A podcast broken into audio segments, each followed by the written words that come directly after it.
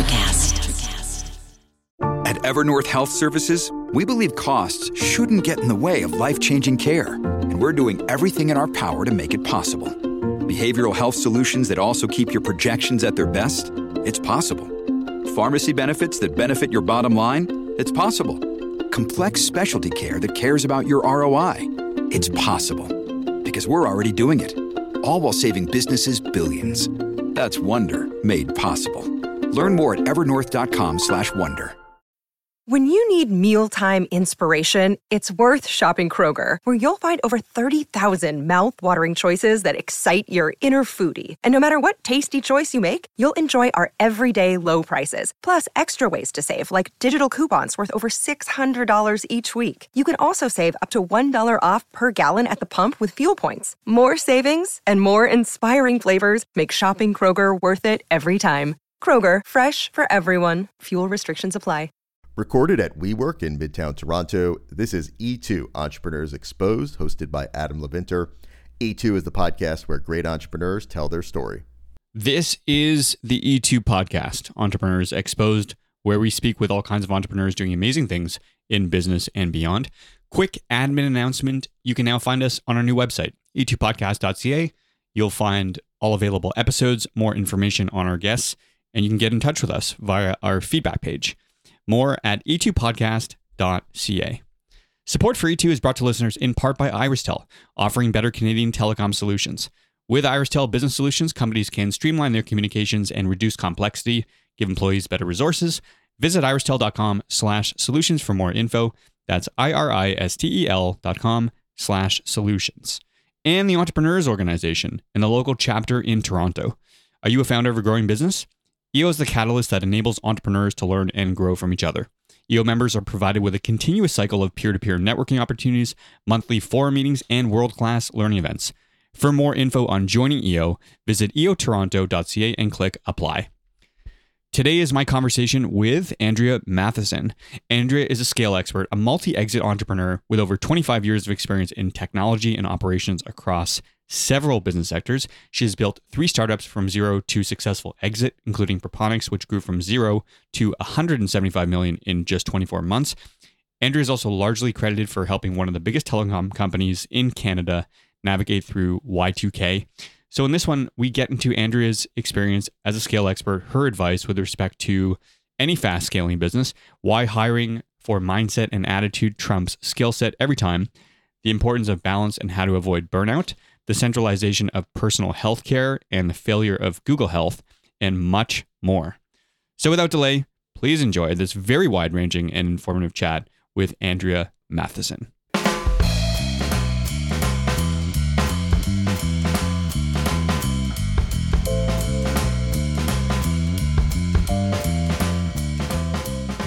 Rewinding back to the nineties when you got into tech, this is a time period where, well, I mean, there'll be many listeners that don't really understand what Y two K or what the Y two K conversion was all about. There was so much uncertainty around it. What was it like to get that request to just take that on? And what were you wrestling with uh, in terms of leading that initiative? Yeah, it is an interesting one. Actually, Tony Lacavera recently said that I led Bell Canada into the internet age, and I had never thought of it as that. I, at the time, I thought, wow, this is pretty yeah, uncertainty. Nobody knew what was going to happen. The whole notion, and maybe for the listeners that wouldn't know, the notion was that at the stroke of midnight, at December thirty-first, nineteen ninety-nine, moving into January first, two thousand, there was a possibility, some perception that the numbers would transfer over and all hell would break loose virtually across the world on yep. technology infrastructure. And now to think back on how absurd that could be, um, I didn't believe that would happen. So I think I, I went in naively thinking, how could that possibly happen? We have too many smart people in this world. And I still say that. We have so many smart people. We we can figure this out. It can't possibly be that hard. But it also, it really was a call to action for mo- most legacy businesses to get a hold of very old technology that they'd basically been band-aided for years and years and years. Nothing like what we have today, of course, because things were so cumbersome and large and, and very complicated. We made them that way back in the day. Not, not that we do that today as much, but that certainly was the um, the way it was done. And so, you know, Y two K was an opportunity really for those businesses to say, you know what, we better put some money aside and actually modernize, you know, at least some of our infrastructure and make sure nothing happens on our watch to, you know, the actual dates, you know, the dates of uh, pieces of data, uh, the actual date, like literally January first, two thousand, causing some havoc in the, in the air otherwise. And, and then other things just like uh, motors not being able to work and, you know, doomsday people talking about it all over the world. So it was a big deal, but I was naive to say, we can't possibly have this problem. So, but if we do, we should at least, pre- you know, prepare and um, risk mitigate against it. So I really looked at it from that standpoint. Do you see some parallels with respect to the narrative of Y two K and what's going on today with A I and quantum computing and everything else? I do. I do. And I think, again, you know, it's just the fear of the unknown. I really think that's a big part of it. I'm speaking to some people the other day and they were, they literally like had me, you know, sit in the chair and grab my hand and said, Andrea, it's going to be okay, right? we're we're all going to be, you know, we're, we actually will have some productive work to do. And I'm like, absolutely. There's actually some really great work that will have to be done, but we don't want to do, you know, there's some things we, we shouldn't be doing. And so, I mean, we should have probably not been doing them ten years ago, but this will give us, again, that opportunity to start looking at things that, you know, we have humans doing today that maybe they don't need to do any longer and could use their brain in a different way. Um, and we, and there's some great examples of what that, what that looks like, but, you know, it's this fear that people say, but it's something out there. And so I've got a couple of books that I continuously, um, send the links to on, uh, for people to understand blockchain prediction, you know, A I and pre- really a prediction machine and, and how that works, because it's just that fear. And I said, you can prepare now, you can start, you know, learning it now and see how you can fit into it versus trying to say, no, no, don't show me anything. I'll wait for it to all happen. And a lot of that was Y two K. So many lessons to draw on probably from your experience with Bell Y two K. So mm-hmm. let's come back to that for a second. So very, very high praise with respect to Tony Lacavera saying that you helped lead Bell into the uh, mm-hmm. the internet age. That's that's amazing. How did you get into entrepreneurship after that? I know you started or were involved with a company called Proponix. Give listeners mm-hmm. just a sense of what that company was solving and what your role was. Proponix is a paperless, cloud-based system that manages the entire trade finance flow of information. So when, uh, the example is Sears U S wants to buy basketball. Maybe that's not such a good example since they're not doing as well, but let's talk about Walmart. Walmart wanting to buy basketballs for all of their Walmarts around the world. They probably put an order into somewhere like Taiwan or China. And there's a letter of credit that's created that says, we'd like, you know, a thousand basketballs. And in order for you to ma- manufacture those basketballs for us, here's a letter of credit that says that we have the money to pay for those when you're finished, when you're finished, that letter of credit will be paid just as it would uh, an invoice. Think of it more of its purchase order, and uh, it will be paid. And it's a guarantee, if you will. And banks provide those um, guarantees. So the three banks that were involved were Bank of Montreal out of uh, Canada, Barclays Bank, U K, out of London, England, and A N Z Bank out of Sydney, Australia. So they had always uh, envisioned some way that they would, would be able to make this a paperless business. So Proponix solved that problem because what would happen is it was very paper-based, very laborious, many, many people involved. And as you can imagine, a piece of paper falling between a crack of a desk would mean that somebody wouldn't get paid for all of these goods moving all over the world every day. So it had been a big problem. It had, and the trade finance is one of the largest, uh, one of the oldest areas, I should say, in financial services, dates back to the Middle Ages. And it's pretty fascinating when you start to look at it. But what they saw was all this paper. And it was long before we thought about paperless. When I, you know, started looking at it, I saw it no different than Y two K, an opportunity to really go in and lay a new foundation for a business. So we didn't really think of it as a startup mm. back then. It was, it's kind of funny. We didn't think of it as that. We said, is this an opportunity to build something that would, you know, really make a difference in the way that business was done? This vision for Proponix starts at, say, ground zero, and then you grow to something short of two hundred million in just under twenty-four months or something like that. How did you guys right. grow so fast? And is that correct, that those numbers that I just gave? Yeah, so zero to one hundred seventy-five million dollars U S in seven hundred thirty days. Two years, wow. Literally almost to the day. So we were probably within seven, you know, it was probably seven hundred twenty-nine. If I really counted it out, I'd have to check. Uh, we turned the, we turned the key and everything worked. And we had Toronto as our head office, um, Melbourne as our um, secondary office. So when Toronto shut down, processing finished here, Australia would start. So we had full twenty-four seven um, operation, and uh, on three continents. We were in Canada, we were in Australia, and we were also in Hong Kong. Wow. So, so, so as, you, as you scaled, like what are the, um, if you could distill it down to like a few bullet points for listeners, like what were the key things that made this business grow so quickly for you guys? I know people like to talk about the beginning and at the end. What I like to talk about is the messy middle, which is mm. the part in between. And that messy middle relates to the things that are really fundamental to, to scaling a business. And this is what I spend my time on now.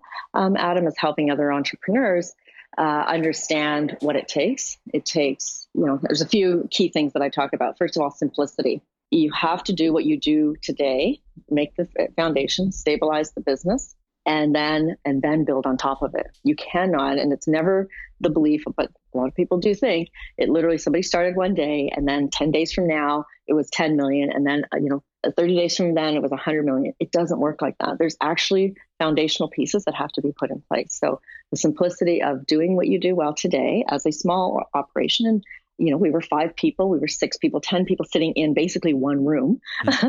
Doing it. That's a different business that at the end of seven hundred thirty days with three locations on three continents and many people, many more people involved. So, you know, you start from those, those early days and do everything you can to do it well and simply when you start. So always looking for ways to reduce distractions, uh, eliminate them if you can, and then just do what you do well. And everybody empowered to do why you brought them into the business, right? So to bring that so they can contribute everything to to the um, to the cause from day one. So I talk about stabilizing is really important, your financial forecast, making sure everybody's on the same page, which means communication. Communication, a feedback loop, you know, has to be established, what makes sense for the people who are involved, not the one that you read about yesterday across the hall from you or down, you know, down the street from you. What works for the people that are involved in what you're doing, okay? They may prefer, you know, live or or face-to-face or audio, whatever it is. You, you know, establish that, but get that established, because as things start to move and the pace quickens, we need to make sure everybody is kept up, you know, in the loop of what's happening so that they can continue to tr- contribute at the level that you want them to. So I talk about stabilizing, uh, selling, and then solving. Those are my three keys to the scale. In terms of stabilizing communication, you're mm-hmm. talking specifically about internal, or are you also talking about external communication as well? I'm talking mostly about internal. Mm-hmm. If you get the internal right, it'll be a lot easier to do your external. So when people start marketing and other and saying things out on, on, you know, into the public domain, and it doesn't match what's actually happening in the organization, you're going to have problems. Mm-hmm. That business is not going to scale as successfully or as easily as it had if you focused more on your internal. Make sure everybody's on the same page. And then I don't have to worry about who's saying what. They're all saying the same thing. And they can do a lot more of the external communications on your behalf without the founders having to worry about, you know, what's being said. But if you spend more money on the outside and not as much investing in your people inside, that will be a problem. And uh, the financial health of the business is really key. So making sure the forecasts are correct. And I actually, in many cases, uh, tell entrepreneurs they should have a third party take a look at it, because not necessarily the people who are building that business will be the ones who are the best at looking at what that financial health will be as you move through large incremental change and growth of that business. So when so, you work with startups today and they and they say, Andrea, I do want to bounce this off of a third party, who mm-hmm. do you recommend that I show this to? What do you say? I think there's a couple of options. I think there's uh, generally somebody else. If it's a, you know, say that they're working on an outsourced basis and they have like an accountant and, and they possibly have, you know, notice to reader um, statements, not full audited statements, it would be good to have another C A or another C A firm take a look at those statements and then do, you know, what I would suggest is just a, a shortened or a mini audit on the numbers that are represented to know that they actually make sense and where are those, you know, where, where did they come from? Mm-hmm. Um, so that's one option. The other is if they're, uh, you know, moving at that kind of a pace, they probably have some investors that have a- access to resources, and investors love to help. And I say, here's one of the ways they can help. You put a call out to them and say, listen, we're about to, you know, we're, as you know, our plans are this, that, and the other thing. we'd love to have a third party take a look at our financial, you know, our forecasting, our cash flow statements, those kind of things. And do you have somebody to recommend? I assure you that every one of them will give you somebody to recommend because they'd love to be part of that process. And I think that also builds trust, you know, encourages more trust in that relationship to say that I'm okay with somebody else coming in and taking a look at this, which is one of the famous things that founders sometimes, you know, hold on to tightly. Okay. So, so jumping to selling, sell, um, sell. Selling's obvious. What were you guys doing in terms of sales strategy and the, the landscape for selling and what channels you were using to drive revenue is probably different back then. Um, what were you guys doing that was effective? And are there still patterns and lessons that startups and technology companies can apply today in terms of selling? Absolutely. We um, so we, we thought of all kinds of things, and you know, and that's very typical in a in a uh, startup or uh, growing business that everybody comes up with a new idea. What about this? What about that? And you know, really, what we settled on and why we were so successful is we thought we have three banks as shareholders. Mm. Hmm. Why don't we just go to more banks? Clearly, if we can sell to these three banks, we can sell to many more banks. So you know, in the selling part, it was, and which is what I tell entrepreneurs say, you're doing something really well. Take what you're doing well and do more of it.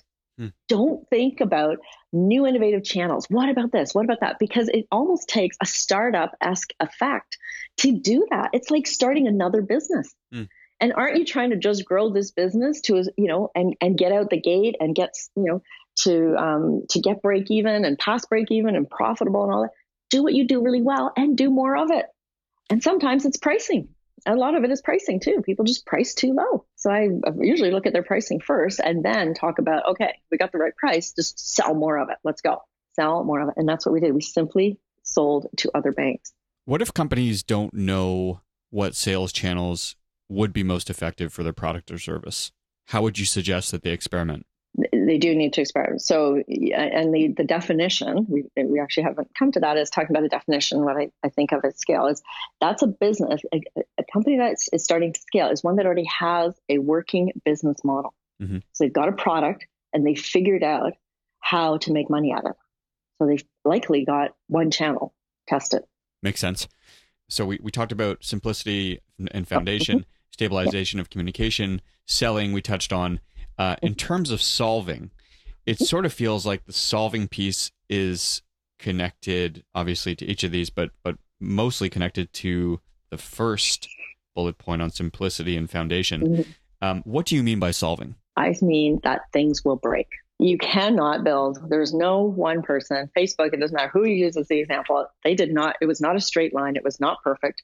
There were lots of things that happened along the way. But more importantly, when you start to build quickly and gain momentum, things will break. And one of the key things is you've got to, you know, be open to finding the resolution to those things as they happen. And the only way that you can do that is really about the people that are involved in that business. So if you get there and things start breaking, you think, oh my God, what am I going to do?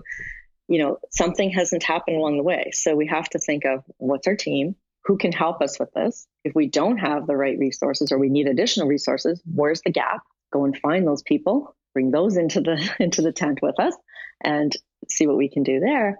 And and that's really the point around, you know, you're not going to, this will not be easy. It's it's a marathon. And why is it a marathon? Because every step of the way, you're trying to not get into trouble and not trip over your feet uh, and yet still stand at the very end of it. And the way to do that is to really have the right team. And this is where I talk about, you know, solve problems only get solved with the right people who have the right attitude. It's not even the right skills. I'm a big believer. It's mindset first. I will, you know, nine times, ten times, almost ten times out of ten, hire the person who's got the right attitude over what skills I have. But I know I can, I can find somebody who can teach them, or they can learn it because they, it's very adjacent to something else they've learned, or or whatever the case may be. But that mindset is really key, and we need as many people as possible who want to explore answers.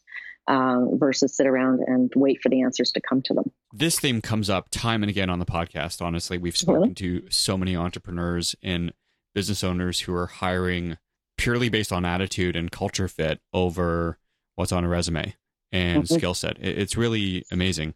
And I guess now, now is we're sort of at, at a unique time where, where it's basically easy to, to learn just about any skill.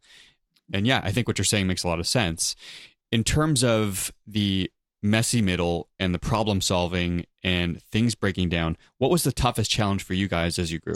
I was in Melbourne. Uh, two of my founders were in Hong Kong and one was in Toronto mm. on a call at probably my time uh, in Melbourne, because they would generally work to what was happening. We'd work on the furthest time zone.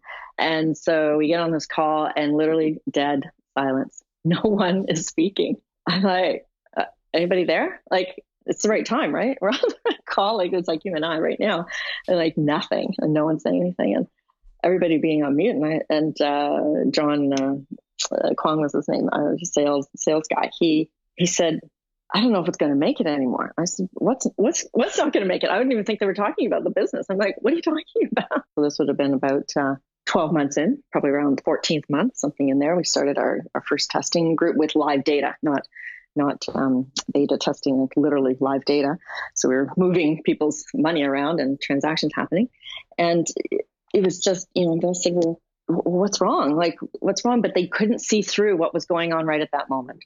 Hmm. And and it's the it's the next thing that I talk about to entrepreneurs, and it was part of the solve piece that we just we were talking about. That is, in the end, it's about you. It's about it was about every one of us getting out of our own way, because we thought on that call it was going to be the only four of us that was going to make this happen, and that was the moment where I went, oh my God, we're all thinking that we have to find the answer. We've got, you know, I don't know, at that point probably one hundred twenty people. I said, we've got one hundred twenty people. We don't have to sit here on this call trying to figure it out. It's about you getting out of your way as a founder and letting the people who you brought in and trust invest in the people more than the ideas of, you know, you trying to figure it out yourself. Do you remember what was going on in the business at the time? I mean, in terms of the actual challenge. So I, I, I'd imagine you've got revenues, right? The business is growing. Um, but what made, sorry, who remind me his name, that the guy that said, I don't know if this is going to work? John Kwong. Yeah, John. Kwong. So so yeah. When John says this, uh-huh. why what what were the circumstances that brought on that statement? The pressure was from the shareholders, of course, right? They start to see numbers and they and they want to see more. And so and a lot of founders will tell you that all of a sudden their investors are, are can I drop in the office more often? You know, maybe I'll come by tomorrow at ten, you know, because they want to see what's happening and, and want to be part of it. And the, the the stress of all of that happening, you're negotiating, you know, not only you're managing expectations of the people doing the work and, and saying and letting them see the vision and continuing to sell the vision to them and make sure they're coming along. But then you've got investors who are, uh, you know, basically breathing down your neck going, wow, you know, we think this is going to work. And, uh, you know, is this going to be billion dollars? And you're like, you know, I just need to get through the next three days while I know the servers are all up and working, you know, like I, I'm at that level. And they're asking if it's going to be billion dollars and what are they going to cash out for and all of those things. Right. And that's why it can be very distracting as you're doing it. And it's just the weight of all of those things crashing in and making sure that the financials are representing what you think they will. And as a management team, you still have to do, you have to build the, the you know, the fundamental business and keep that going while you're scaling. Hmm. There's a lot going on. It's very, very stressful. And that's where I, I, I speak with entrepreneurs and they're like, oh, I'm working like seventy-two hours straight. And I'm like, whoa. Your business is going to go down. And they're like, what are you talking about? I'm putting more hours in. I'm like, no, you're you're putting, you're, you're right. You're putting the hours in, but you're not putting in the right hours because mm. there's no way you're going to be able to scale that business and not get sleep. Like it just does not work that way. These are all myths. The ones who actually make it are the ones who actually slept, worked fewer hours, you know, actually know their children's names, were part of the you know birthday party with their kids, whatever. Those are the pieces along the way. But the pressure does, you know, as much as the momentum gains, the pressure, you know, gets higher and higher and higher. So the, the trick is to get ahead of it and try to get as many outlets in your life to be able to get you through the end to the end of the marathon, right? Did you get that balance right? I did. I, I did a lot of time shifting initially. I learned how to balance more towards the end of my second mm-hmm. entrepreneurial adventure. It takes a while to figure out what will work best for you, right? And it's always about what works for your you and your family. And, but it, it, what it doesn't include is saying, well, you know, this is what works. I will be on my phone at all times when I'm at home, even though I, my phone's on twenty-four seven. I've, you know, I've lived twenty-four seven. We've had operations that ran twenty-four seven, but I can assure you my phone has not rang in crazy hours unless it was truly life or death. And I've only ever had one of those in my entire career. So people have this really weird feeling that they, they're indispensable and, and somebody must be able to get a hold of them. Many of us have those stubborn pounds that seem impossible to lose, no matter how good we eat or how hard we work out. My solution is PlushCare. PlushCare is a leading telehealth provider with doctors who are there for you day and night to partner with you in your weight loss journey. They can prescribe F D A-approved weight loss medications like Wegovy and Zepbound for those who qualify. Plus, they accept most insurance plans. To get started, visit plushcare.com slash weight loss. That's plushcare.com slash weight loss. Another day is here, and you're ready for it. What to wear? Check. Breakfast, lunch, and dinner? Check. Planning for what's next and how to save for it? That's where Bank of America can help. For your financial to-dos, Bank of America has experts ready to help get you closer to your goals. Get started at one of our local financial centers or twenty-four seven in our mobile banking app. Find a location near you at bankofamerica.com slash talk to us. What would you like the power to do? Mobile banking requires downloading the app and is only available for select devices. Message and data rates may apply. Bank of America N A, member F D I C. What was that? Yeah. What was that one? That moment, that life or death call that you got? The one, uh, it was actually with um, C G I when I was um, uh, managing the, the uh, Y two K. Uh-huh. So one of our en- engineers actually fainted in the elevator. Um, and then as the door opened on the ground level, he passed away right there. Oh my God.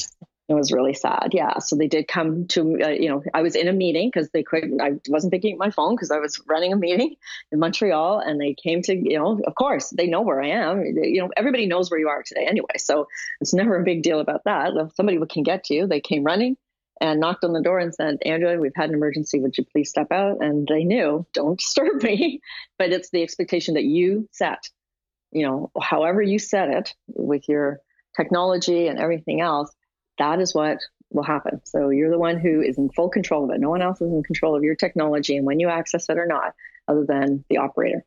So setting that expectation is really, really important.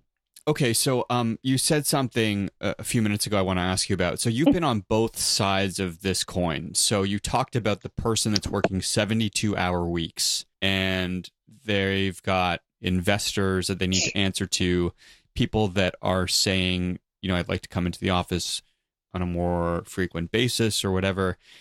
You've experienced that uh, as somebody running a company, but you're, you've also done a lot of investing. So how do you suggest that entrepreneurs that are taking venture capital or investment mm-hmm. manage that? Like I, for one, wouldn't want to be micromanaged in that way. Uh, I'm sure many other entrepreneurs uh, don't want to. They they need that space to grow their company. Um, how do you suggest that people find the balance and the right investors? First of all, we have to find the right investors in the beginning, because the only type that, that want to do those kinds of things are ones that are either, you know, less comfortable about what they've done, what they've invested in. They may not be a very sophisticated investor, even though they have many millions of dollars. They've, you know, done well in the stock market. They have real estate assets. Investing in a private placement, mm-hmm. which is what you do when you're in a private company, is a whole other level. It is. There are no fail safes.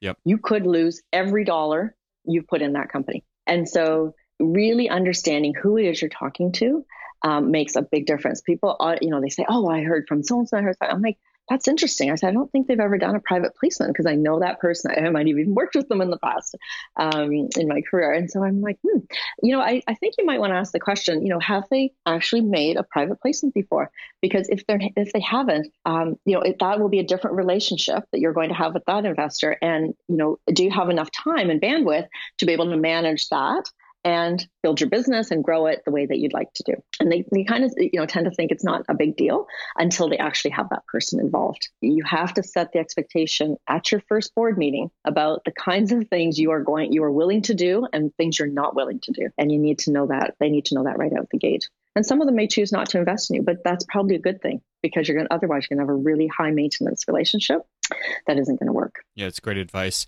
Um, okay, back to the company stuff. So after Proponix, big exit, you jump to Simple Logic. Do you want to talk about Simple Logic, or should we get right to Sapphire? Because I do want to ask you a bunch about Sapphire. Yeah, um, Simple Logic, um, I mean, a great story. Um, I'm very happy for my business partner who's still in the business.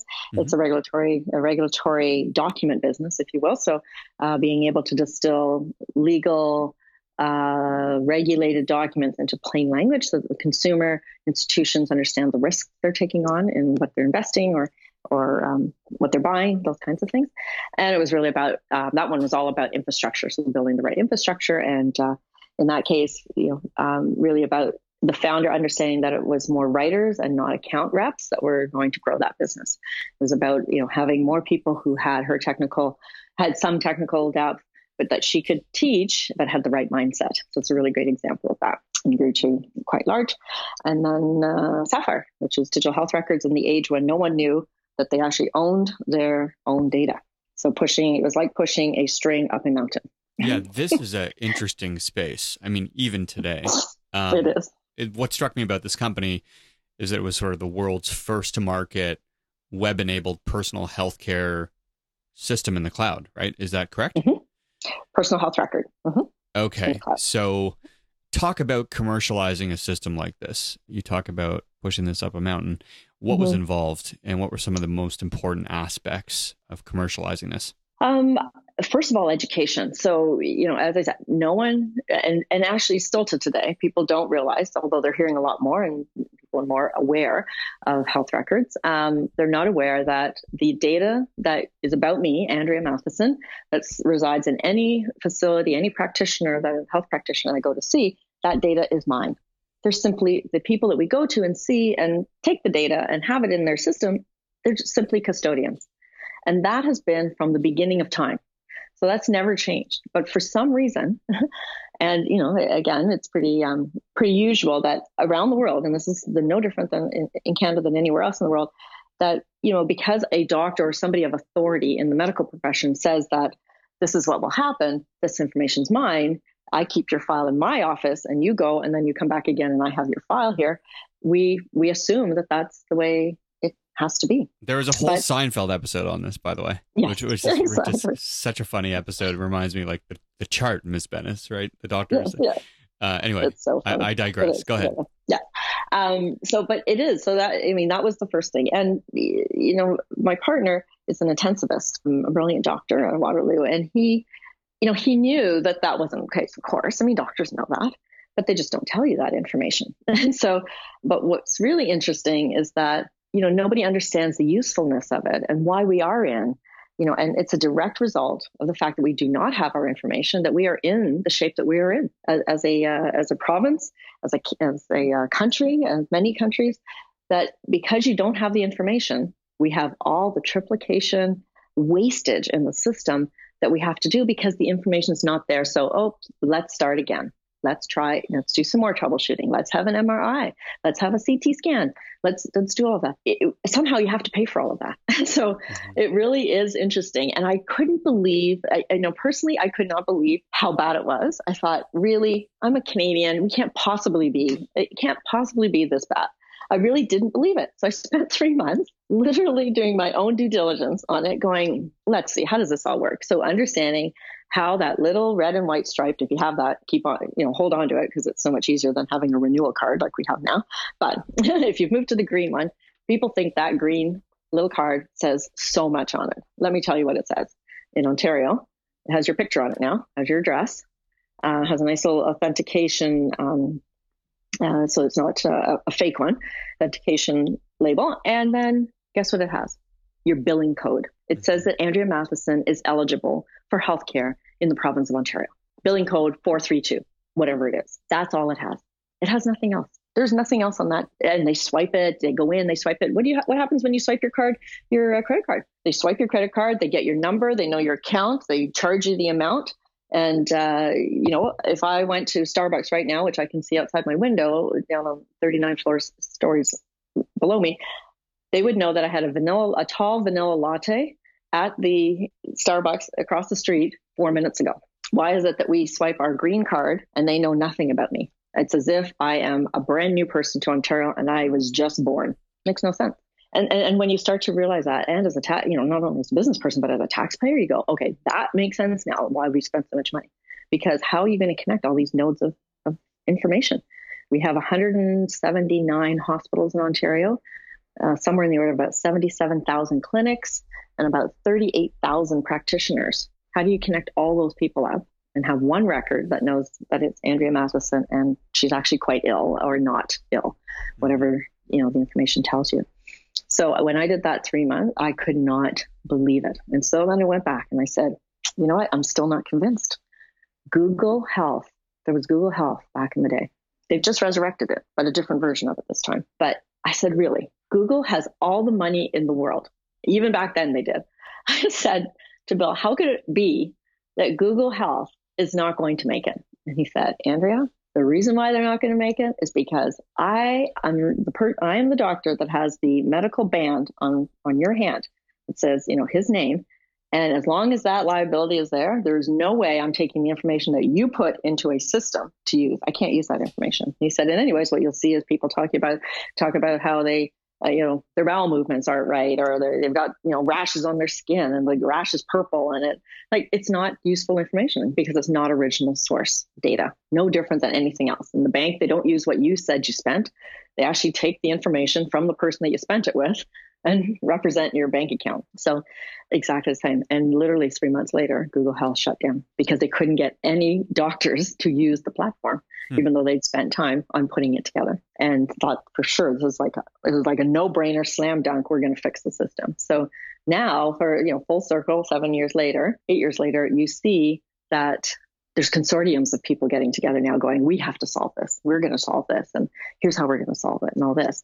But really what it came down to, and what I believe in, which we will not see in my lifetime and likely not in my children's lifetime, but that will just be my prediction.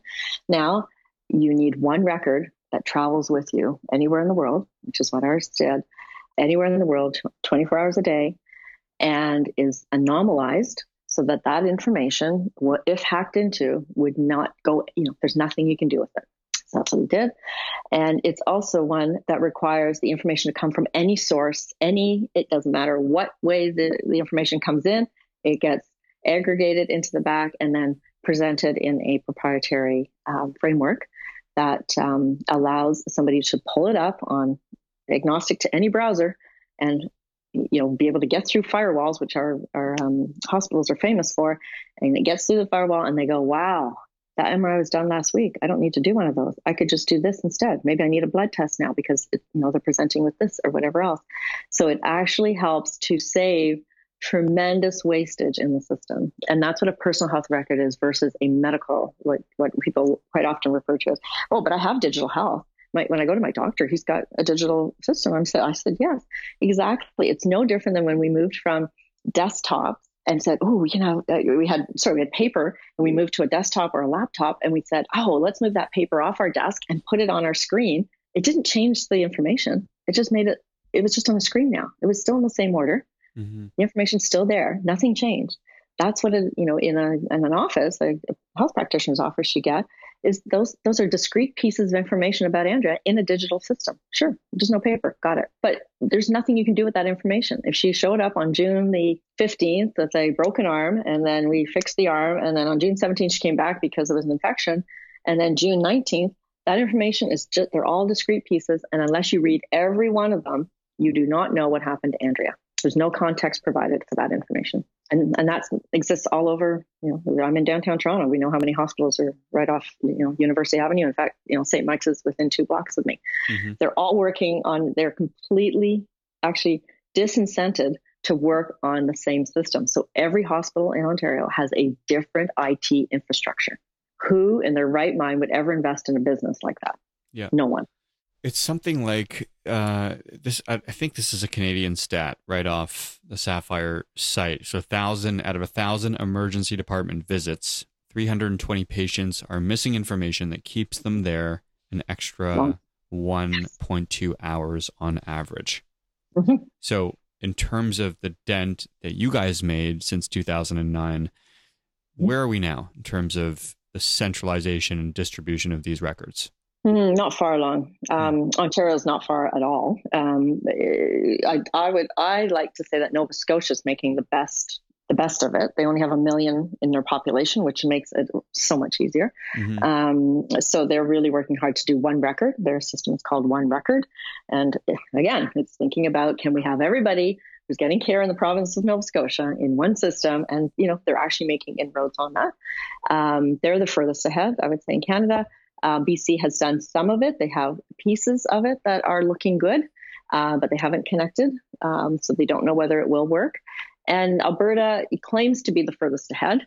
They have the best marketing on it, but I don't. Uh, I would disagree that they have. They don't have a record that is um, one with all data in it. They have records that have some information in it, and then you have to go to a different record for the other information. So again, until we come to something, uh, and um, you know, there's lots of room for many players. So you know, you don't have to have just one. We could have multiple ones, but then they need to speak to each other. And so you go to the States, and where it is, you know, definitely a for-profit business, believe me, the administration gets it there. So they want to be able to say there is one information. So you have um, large con- uh, family, actually a family-run business, Cerner Health, who's doing a really great job of vertically integrating all of their facilities into one record. So, and, you know, I guess they could get more market share and have all of America technically, but point is they've got like at least, you know, kind of their, their leader on the uh, west uh, west coast of the U S. So, you know, something like that is more akin to what we should be looking at as, as Canadians, but certainly Ontario, absolutely not. When we've got a, a crazy structure of how we fund healthcare in Ontario with all these L H I Ns, you probably heard them yep. uh, spoken, L H I N, which is the Local Health Integration uh, Network. Mm-hmm. And I, I refer to it as a local health Uh, non-integration network, um, because it really gives money. You know, here's here's the the uh, kind of short short form of it. You work in, in four one six, but you live in nine oh five, for example. You might live in Ajax, you might live in Barrie, something like that. You probably get your care done in four one six, but four one six only has a budget for the people who actually live in four one six. So guess where? If you get all your care and you live in Ajax and you're in nine oh five, that money for you in nine oh five stays there, but you get your care in four one six. So how do you balance, ever balance those books? So if we if we just start there and say that the, the funding doesn't even meet the model of the, the people, the inhabitants of the area, how are we ever going to get to the point where we can have one record? So you spent a long time at this, right? You were working on this problem for the better part of seven mm-hmm. years. When you decided to step away, um, what was going through your mind? Did, did you sort of feel like this was a business failure in a way, or what else was going on here? Uh, no, no, not at all. I think it's, it's a business that will take longer to come to fruition. So pieces of it have been sold, and, and that makes sense. Mm-hmm. And, uh, you know, there's, there's more work to be done. And, uh, I just think it's an opportunity. I needed to step back to get a different perspective on it. Yep. I think is, is key. And sometimes you need to do that. So there are lots of founders who think that they have to like grind it out right to the end. And I'm like, no, actually there's other decisions you can make that probably make more sense for you. And certainly stepping back and being able to view it from a board level. You know, I've done a lot of board work in this area to help people understand how they should be thinking about it. I thought I, I can make a bigger impact by going to the top of the funnel and helping people to understand why we shouldn't have academics running our healthcare system, why we shouldn't have the health, you know, I, I really believe firmly, it really should be the Minister of Finance who probably, and, and I'm not specifically saying any one person, but I mean that, that entity managing the money and how it's being spent, because I think they have a better idea of where we should be investing in, in healthcare. So, you know, that was my approach to, to sell the pieces that I, that made sense. And then to be able to help at a higher level. Uh, help the actual thinking behind it. Okay, so we've got a few minutes left. I want to ask you a couple last questions and then we'll wrap up. Um, okay. So over twenty-five years of experience in tech and operations in several business sectors, um, I know you're now working on commercializing an autonomous vehicle for greenhouses. Is that what's next for you? Yeah, I think it is. Yeah, it's been really exciting. We're um, we're literally on that last mile of build for the prototype. We're doing right as we speak right now, doing some learning um, on the greenhouse and the uh, computer visioning and Internet of Things and sensors all working together. So it's pretty exciting. She is referred to as Rebecca. Her name is Rebecca.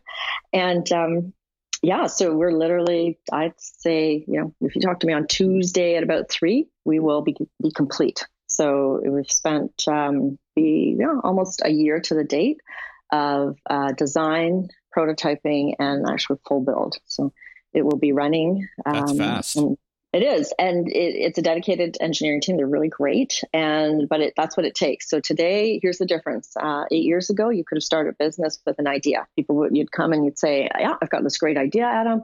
You know, what do you think about it? You go, wow, I think that's great. We should do it.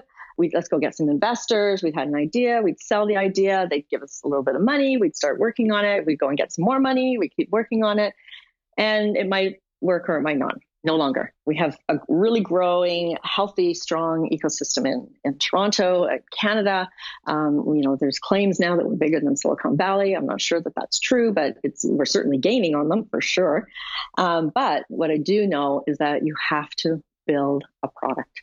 You are not going, a sustainable business is not built on ideas or concepts. A sustainable business is built on a product. So it doesn't have to be a perfect product. It does not have to be even the end product, but it has, you have to start somewhere. And so now, to everyone's benefit, I really believe this, investors will ask to see what the product looks like. And until you've done your good work of, you know, what's happened is all of the things you would have done in the early stages eight years ago, you now do before you go looking for money.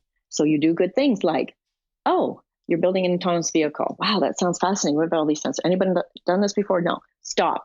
Stop right now. Get it all out of your head. File the patents. Like, there are certain things you have to do now that you didn't really have to do before because there were fewer people doing it.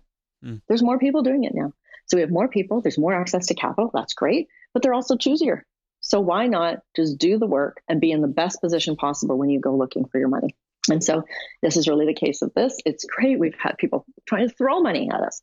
And, I, I, and it, you know, one of the hardest things is to say, you know what, not ready yet, but we'll, we will be ready. And when we are, we'll keep you on, you know, in mind and, and come back to you then. And, you know, they're really appreciative of it, first of all, because they thought, oh, oh yeah, you're right. I guess I need to see it. But more importantly, I think the team needs to see it.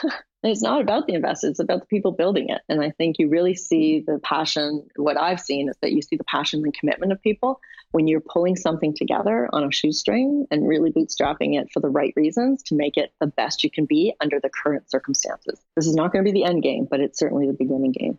And the stronger that uh, front end is, is uh, really, I, I said, has a lot to do with how how the uh, end exit, what the story is. Well, Tuesday at three p.m., I may have to reconnect with you. It's going to be an exciting day. Yeah. Um, yeah. La- last question. Uh, when you reflect back, uh, yeah, I know you've got numerous successes, a few big exits, but uh, I'm curious, w- was there like a, a failure or moment that kind of stuck out and maybe bruised your ego in a way that you sound, you sort of felt humbled and maybe more self-aware and, and I guess later came out a different person because of it? Was there something like that? I know after Proponix, I mean, it was an amazing time and I, well, I wouldn't have missed it for the world. But at the end, it was the first time in my career I really felt I needed to take a break. Um, I just, I, I used every ounce of energy to get through that and, and, and do all the good things to be happy while I was doing it and all that. And it was great, but I never, and I never thought I needed that. So I'd always say, no, I don't need a break. No, I can just, you know, I, and I don't mean that after what I just told you, I don't mean that I kept going. I didn't, I meant, I actually, I would take vacations. My family traveled with me. We were, uh, you know, I was traveling on three continents all the time. People were with me all the time. We were having a really good time, really trying to make the most of the opportunity. But at the same time, I personally pushed away from myself to say, I don't really need to have some extra time. And I was thinking about the next thing and whatever. And then just one day I just went, I think my body just said to me, no, Andrea, you know what? You're not going to do anything today. And I just sat down and for about three months did virtually nothing.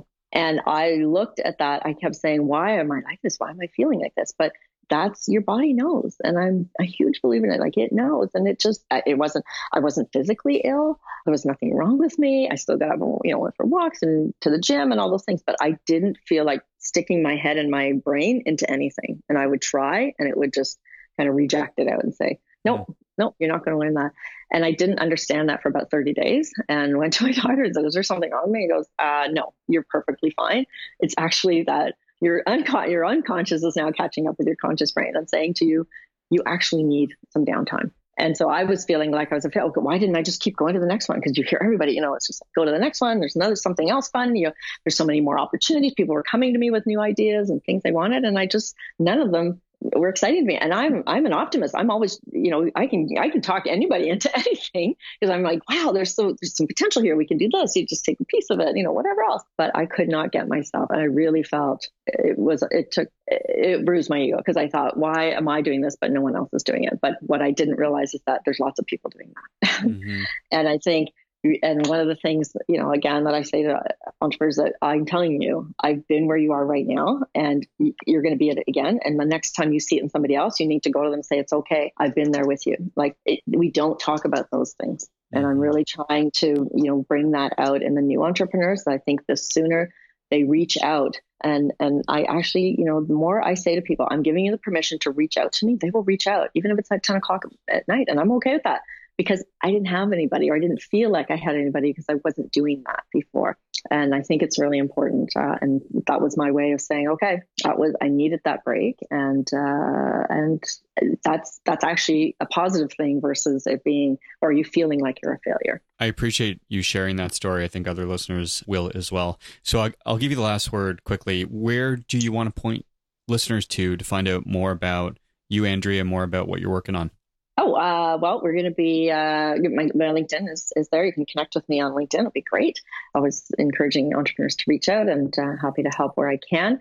But farming revolution dot com or .ca, no, .ca, farming revolution dot c a. You can read about what Green Earth does there, and that's, it gives you some inkling into what we're doing, but it is um, really a large play to help with the issues that we're talking about in generating enough food, sustainable food for the entire world. So it's a, it's a really fun uh, adventure that I've embarked on. Okay. Well, I mean, this has been a real pleasure for me. Really enjoyed uh, talking to you, and uh, maybe we'll do a round two. But thanks for coming on. That's amazing. On. I love it. Thanks, Adam. All right. We'll talk soon. Thanks, Andrea. Talk soon. Cheers. Bye. Thank you for listening and being a part of E two. E two is brought to listeners in part by Scriberbase, building subscription businesses for retail brands. Visit scriberbase dot com for more info. Indochino, made to measure suits and shirts at a great price. More at indochino dot com. And WeWork. WeWork is a global network of workspaces where people and companies grow together. WeWork, where businesses thrive. More at WeWork dot com. Your positive support means a lot to us. So if you enjoyed this episode, please subscribe to the podcast on iTunes, Google Play, or wherever you consume your audio. Until next time, make today count with whatever it is you're working on.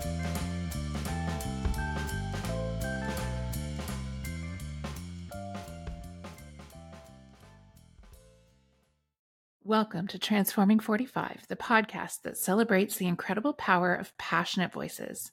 I'm your host, Lisa Boat. Join me in conversation with heart-led humans who share their deeply personal stories of transformation. Transforming forty-five is here to uplift, connect, and remind you that it's never too late to write your next chapter. So get ready to be inspired, empowered, and transformed. Join me in this community where, through powerful storytelling, we heal and reclaim our inherent magic.